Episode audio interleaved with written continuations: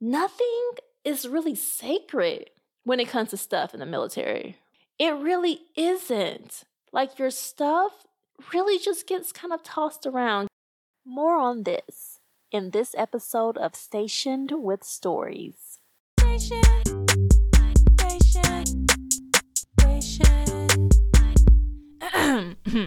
station, with Stories. That's it.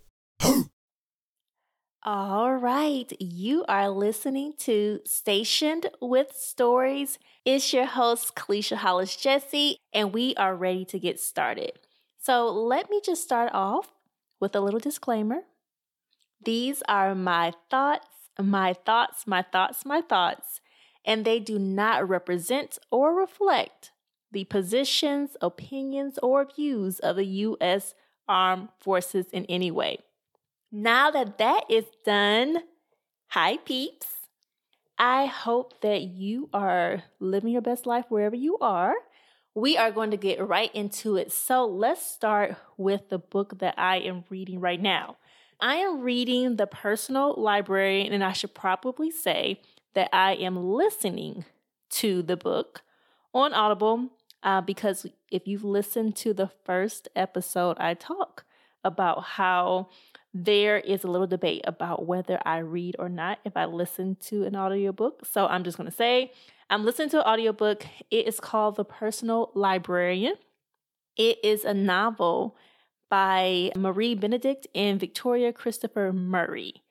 Really good. It's actually based off a true story. So it is a historical novel, we should say. So here we go, another historical novel for me. I do like them.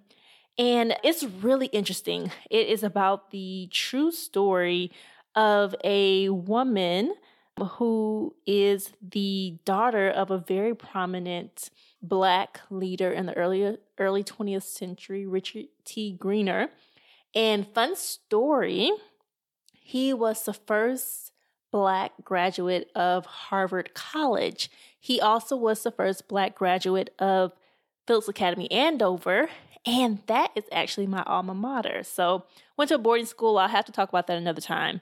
But I went to a boarding school in New England in Massachusetts, and the first black graduate of Harvard College is the same man who was the first black graduate of Phillips Academy. So, anyway, it is about his daughter, actually. Very, very, very light skinned black woman, right, at the time.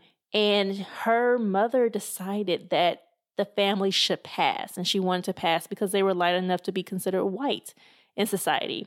So they end up changing. So the family, basically, you find this out from the very beginning, the family disintegrates because the father wanted to remain a leader in the black community and the mother did not. The mother wanted to pass. And so this is really her story her name is, and I should have her name memorized by now. It was originally Belle Greener, and her mother has her change her name, her last name to Greene, and add DaCosta. So she goes by Belle DaCosta Greene. Belle DaCosta Greene, that is the name that she goes by as a white woman after her family, after her mother and her siblings have passed for white. She ends up becoming the personal librarian to J.P. Morgan and helps him build his world renowned library. And so this is a so it's based on a real story, right? It's fascinating this particular historical novel because you get a chance to hear the history, learn about the history, what really happened to this family from her perspective as a white woman. And the, the book really picks up with her being a white white woman or right passing for white. And what do I think about the book? Because I can talk about the details of the book on and on. I'm actually, I think I'm in chapter 26. I'm toward the end of the book.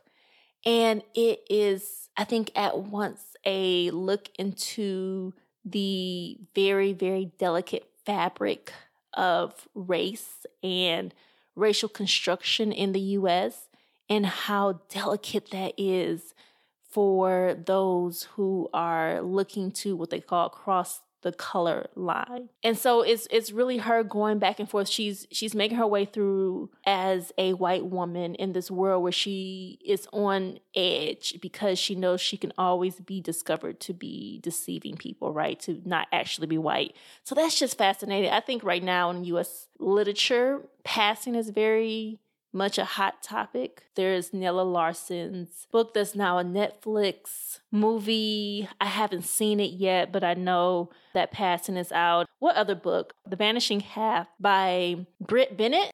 It is about twins, and one decides to remain black and one decides to pass. I read that last year. That one's a good one. So, passing and race in the earlier 20th century is really a hot topic right now. I think The Personal Librarian is coming at a really good time. I think that it is a provocative book.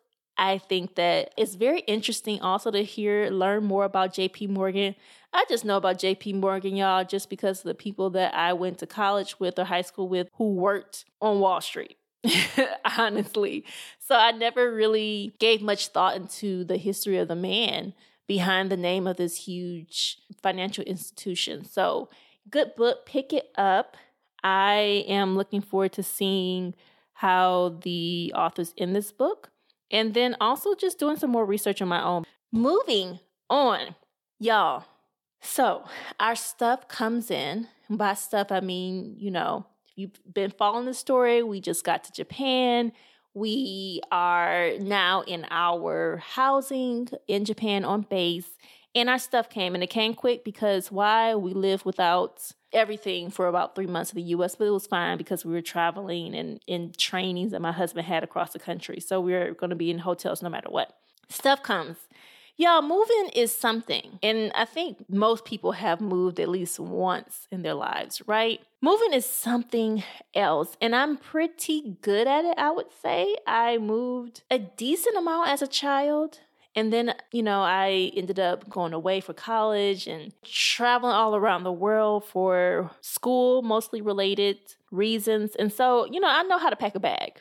I know how to get a suitcase together but it still can be quite an experience. And let me tell you, as a male spouse, one thing that I did not know before, or maybe I heard, but I wasn't totally clear on, was that when you move with the military, they move you. Hallelujah, right? Bless the Lord. They move you. And so for me, I'm thinking this is great. This is going to be like the first time that I don't have to move all my stuff and pack everything in a bag and put all the saran wrap and the bubble wrap. You know how it goes. You have to get it, make sure everything that's delicate it gets wrapped up really tight and, and secure. Didn't have to do that, right? So I, I first want to say just I'm thankful for the movers, but y'all, it's every move is slightly different, okay? Because one, the people who are packing you up, they're all private companies, right? So basically, what the military does is they set a budget for your move depending on how far you're moving and stuff that you have. And they, if you would like, will put you in contact with or basically set up a moving company for you. Now, you don't have to do this, and there are people who decide that they want to move themselves and then just get reimbursed by the government up to the amount that's allotted for that move people do that and I can see the pros and cons of that. But I'm thinking to myself, you know what? I'm just gonna have these people come in my house and pack my stuff up and put it on that little truck and get it to where it needs to go. Hey, yes. So it's a blessing, but it's also something different people pack your stuff up and they have different ways that they like handle your little items, right? So there's that, you know, there's all kinds of stuff that we're finding in random places now that our stuff is here in Japan. I mean, I was looking for my pictures. My my like pictures are wrapped up in my dresser with blankets and towels and I'm like, how did this all get here? Who put this here? Like, what was, what were the reasons? What were the reasons? Y'all, light bulbs with panties. I just don't understand where, I just don't understand who was packing this up. And I'm like watching them, right? But we have m- multiple levels of our house. And so, you know, I was in one room and I peek around, but whoever was packing up the bed- bedroom this last time, they was doing a lot of stuff. So I just came to realize nothing is really sacred when it comes to stuff in the military. It really isn't. Like your stuff really just gets kind of tossed around. Yeah, yeah, funny story. I was we were unpacking. So the other thing is that the people who unpack you, and you probably can kind of guess this, but the people who unpack you are not the same people who patch you up. So they're just kind of working from the ground up just like you are. They just don't really know where things are. They don't really know what you have. They just know that it is their job to unload it. And then for the things that need to be reassembled, they reassemble it like furniture, that kind of thing. Yeah, we were looking for one part, like the screw, to put something back together. There's one guy, the guy was assembling things, and it was great. The crew here in Japan were fantastic. They were so organized. They got things in and out. They were really delicate with my stuff. But then there was one one point where he was like, "Yeah, I cannot find this one particular thing. Do you know where it is?" I'm like, "We gonna find out. We gonna have to find out together."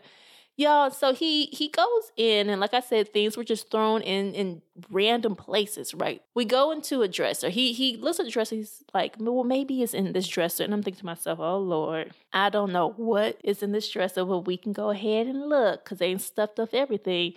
Y'all, he start opening up stuff, pictures start popping out. I know the pictures were there, magnets for the fridge. How in the world did the magnets get packed in there? I don't know. My little contraceptive method started falling out. And I was like, oh Lord Jesus, this is this is so much right now. So much. And it was so funny because the little guy, he was so sweet. He had like he didn't see anything. He did abruptly get up and try to find this said nail screw from a different part of, of the house though. It was hilarious, y'all. Nothing, nothing is sacred. That is my point. nothing is sacred. And so, as I was thinking about that, just how they go through all your stuff. And like I said, there are some people who, as my mom would call you, unmentionables. They get their unmentionables together and they pack that up and they make sure that no one touches it because those are the things that are sensitive or private or whatever. You know, I, I am not to that point yet, but I might get to that point after that little incident, which was hilarious, but it was also just so embarrassing. It was a lot. But the other thing is that people in the military will give stuff away in a heartbeat. They will. There is a whole Facebook group in my community dedicated to giving stuff away for free. Y'all, I've got, I just got here and I already got stuff for free. I already got stuff to give away too. And you think I'm gonna give it away? Yes, I will. I will give it away. Why? Because nothing is sacred. You'd be like, oh my gosh, this is the first card he's ever written to me. It's my first card that my husband ever writ- wrote to me. Oh, no. Well, let's take up a little space. Time to throw that away. okay, no, maybe not my husband's first car, but but for real, like it's like, oh, I really love these pants. These are my skinny pants. This is when I wear. Give them skinny pants away if you ain't skinny right now. Give them away. That's how people in the military be feeling because it's just too much stuff to be lugging around the world. And quite literally, you have to lug this stuff around the world. So just get rid of it. That's how we feel. And I'm sure there's many, many military families who do hoard and do keep stuff. But I will say that for the most part, this little crew of people over here, they're ready to give that stuff away. Oh, yes. So somebody else can use it. And that's how I feel. So I re- actually really wish that I had some people for sure who would want all these clothes. I got dresses, pants, skirts, all kinds of shoes. I got all kind of stuff I'm ready to give away right now. And I'm just going to just do a free for all, just post in a little Facebook group who wants it. Because y'all, nothing is sacred. It's just too much stuff. We got too much stuff to be worried about, to be compiling things. We don't we got too much stuff on our mind. We don't want stuff in our houses. Not when it's extra. Okay. The last thing I would say, I got two more things I want to say on this topic. My recommendation if you are not in the military family, the community, get you a military friend. You want some free stuff? Get you a military friend because let me tell you, we be giving away stuff. And what's funny is not even just as a military spouse, but even before, I think that's just me. That's just my spirit. Because my girls, my friends, some of my uh, friends who I met in Spain, they knew that if I had some stuff that I didn't need anymore, And it was always good stuff. Ain't nobody giving away no bad stuff. I'm talking about good stuff. If I, it was time to give it away, oh, I called. I said, hey, I got a whole bag of stuff. You want it? We're gonna do a clothing swap. Let's do it. That's that's the way to go. But if you do want some free stuff, just get you a military friend real quick. They will hook you up. Trust me. After a while, you just start when it's time to pack again and when it's time for the movers to come again, you like, let's just let's just clear house, right? Or they say clean house. Remember that old show, Clean House? Let's just clean this house, y'all. And the last thing I will say is that it's not just because we just be having stuff and we tired of seeing it pop up in this house and that house and this state and that state and this country and that country. There's also a spirit behind just giving for the joy of it, giving just for the joy that you see on other people's faces when you give them something that they really need. And there is also this phrase that rings true for me, and it comes from the time where I lived in China before I was a military spouse and all of that good stuff, right? I was doing research as a Fulbright scholar in China, and someone told me, if it doesn't leave, if the old doesn't leave, then the new can't come. You know, in order to receive, you have to give. And I love that spirit, and I live by that spirit. And I always want to be in, in the position where I am ridding my stuff, myself of stuff that I I don't need.